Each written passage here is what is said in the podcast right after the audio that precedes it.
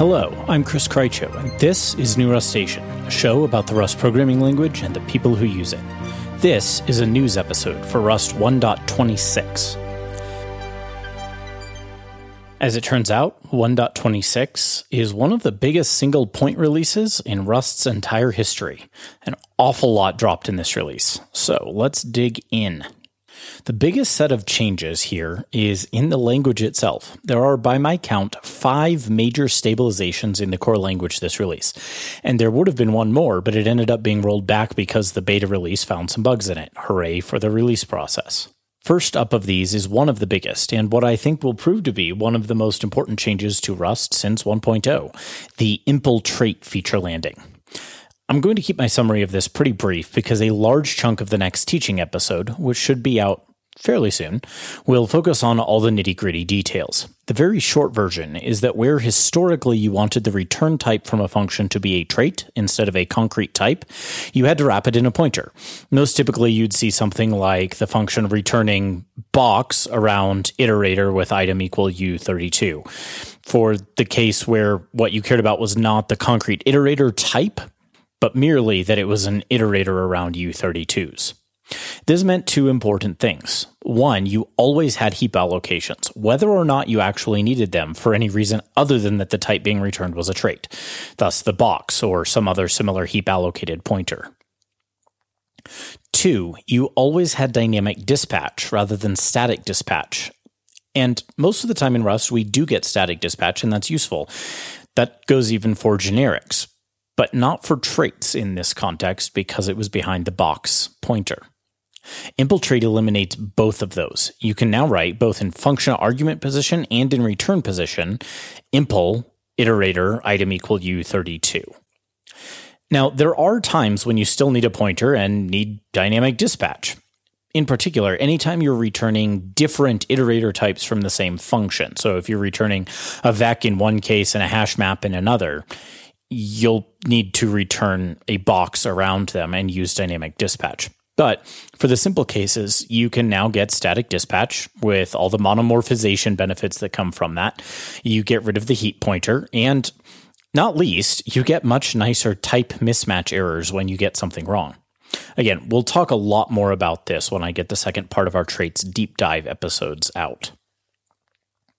The next major change to the language, which I think is also a contender for biggest change since 1.0, is new match behavior when you're dealing with references.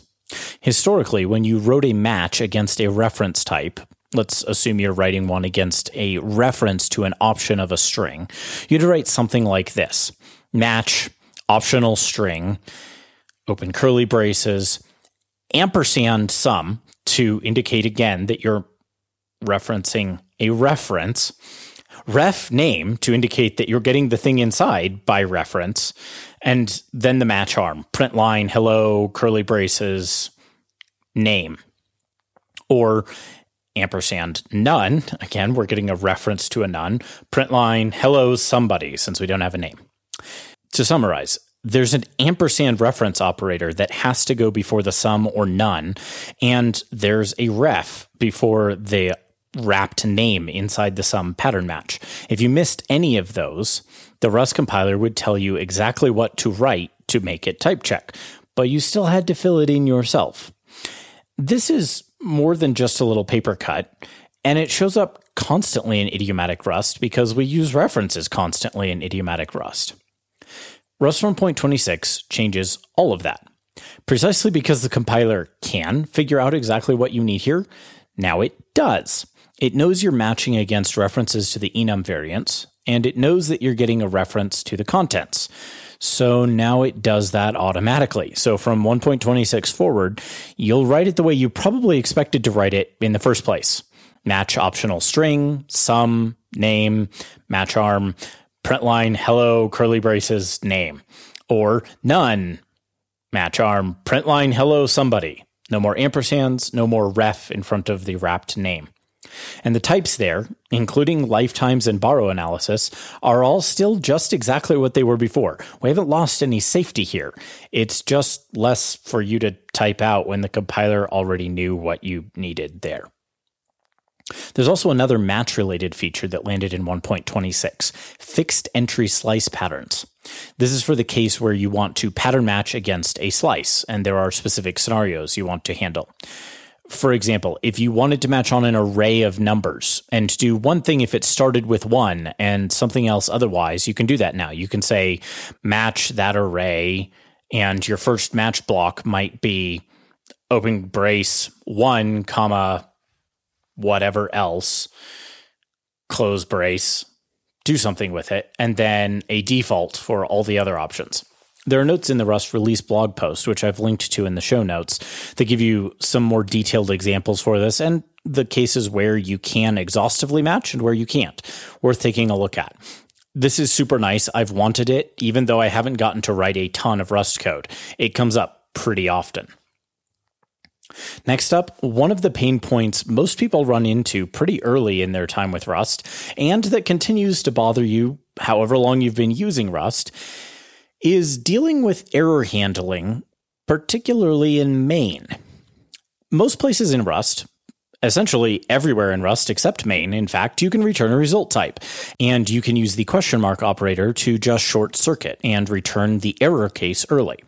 This lets you basically write your local code in a function all on the happy path while still explicitly opting into returning early for error handling and treating errors as values.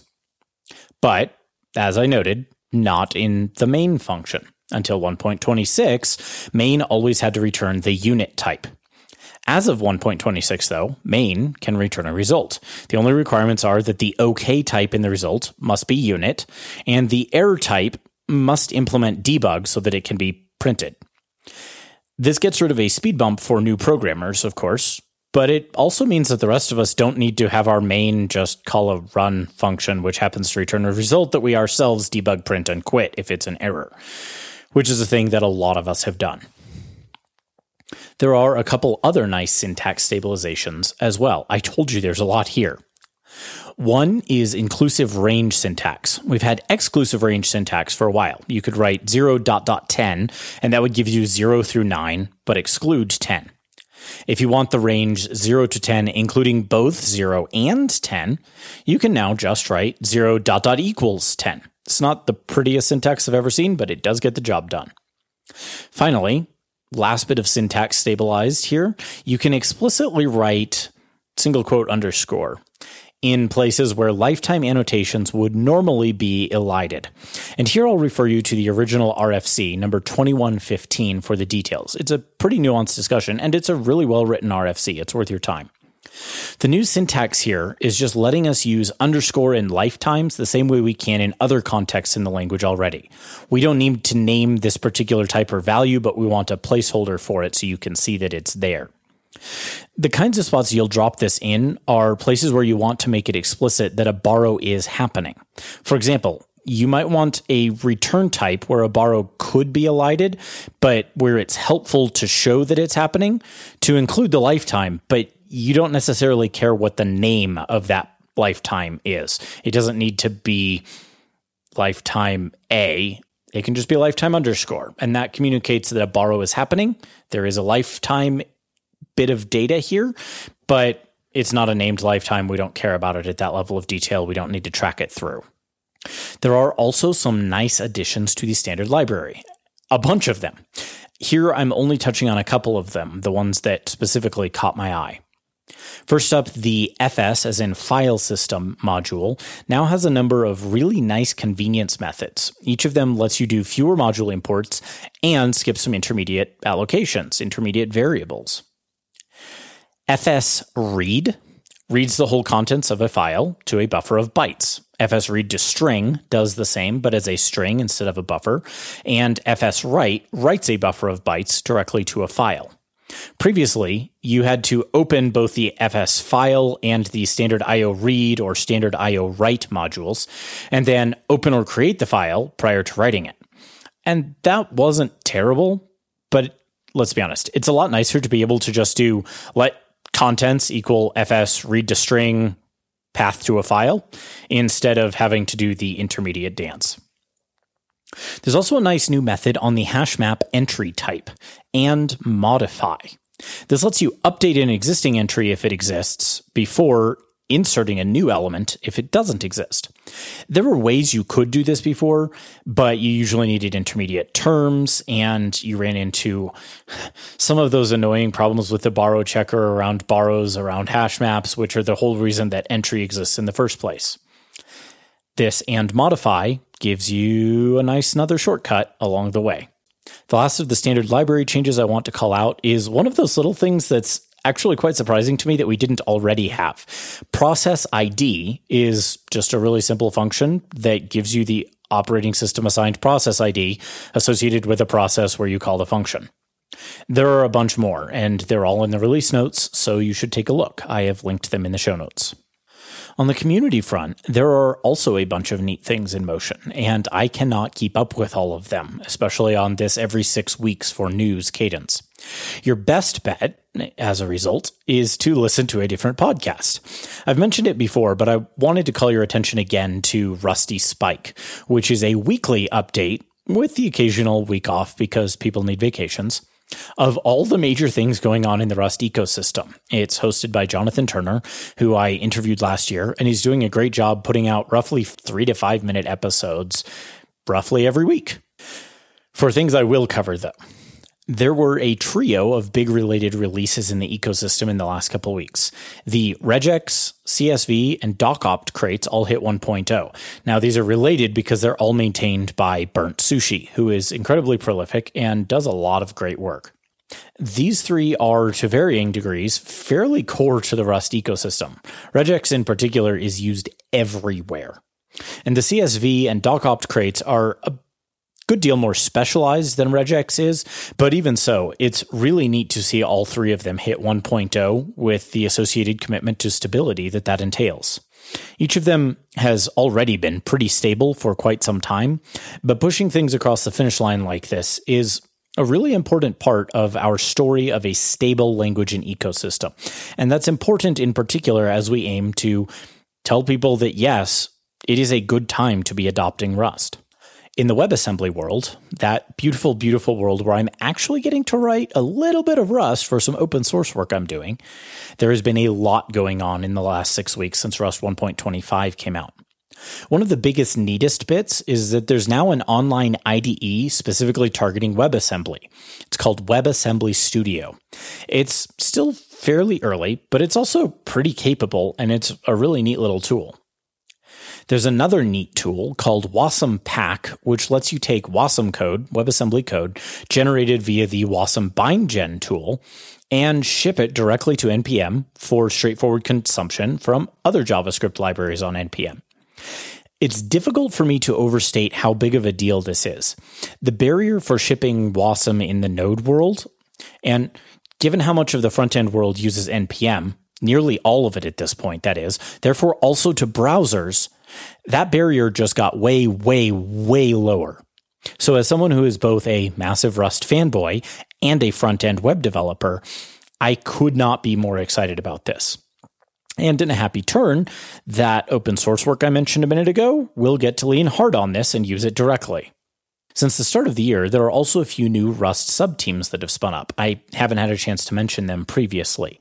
There are now working groups which you can jump in and participate in, and I encourage you to, for compiler performance, networking tools, command line tools, WebAssembly, and CodeGen. And I hope I didn't miss any, but there might be more. Also, and my apologies for announcing this much later than I meant to, there's a really neat Visual Studio Code plugin from a longtime listener to New Rustacean, Marcin. It's called Search Crates.io. And once you've installed it, if you're in your cargo.toml file, you can just start typing crate names and it will look them up in the crates.io registry and give you a list of crates with their versions. It's a little bit rough, and in my own testing with it, it hasn't always done exactly what I expected it to, but it's a huge step in the right direction. And I recommend you test it out and give Marcin feedback on improving it. Ultimately, I'd like to see this functionality make its way upstream into the RLS so that we can have this functionality everywhere that we have the RLS. So much so that sometime in 2017, I filed an issue on the RLS repository suggesting exactly this. Great work to Marcin, and hopefully we'll see this functionality everywhere. That is definitely not everything that has been going on in the Rust ecosystem, but it is as much as I can cover today. It somehow seems fitting to me that this release, which is essentially right at the three year mark since 1.0, was such a huge release. But there's a lot more coming this year. So, as I said in my last news episode, buckle up. Rust 2018 is quite a thing. Thanks as always to everyone who sponsors the show. This month's $10 or more sponsors included Aaron Turon, Alexander Payne, Anthony Deschamps, Chris Palmer, Behnam Esfahbod, Dan Abrams, Daniel Collin, David W. Allen, Derek Buckley, Hans Fjallemark, John Rudnick, Matt Rudder, Marshall Clyburn, Nathan Scully, Nick Stevens, Peter Tillemans, Paul Naranja, Olaf Leidinger, Oluseyi Sonaiya, Ramon Buckland, Raph Levien, Vesa Virta, and Zachary Snyder. If you'd like to sponsor the show, you can set up ongoing contributions at patreon.com slash newrustacean, or you can send a one-off my way at any of a number of other services listed at newrustacean.com. The website also has scripts and code samples for most of the teaching episodes, as well as transcripts for many of the interviews and full show notes for every episode. You can find the notes for this episode at newrustacean.com slash show underscore notes slash news slash rust underscore one underscore 26. If you're enjoying the show, please do help others find it. You can tell them about it in person. You can share it on social media. You can rate and review it in your favorite podcast directory, or you can come up with something I've never even imagined. If you do, I would love to hear about it. The show is on Twitter at New Rustacean. You can follow me there at Chris Krycho. Do tweet at me with news. You can also respond in the threads on the Rust user forums, on Reddit, on Hacker News, on Lobsters, or you can just send me an email at hello at newrustacean.com. Please do. I love hearing from you. Until next time, happy coding.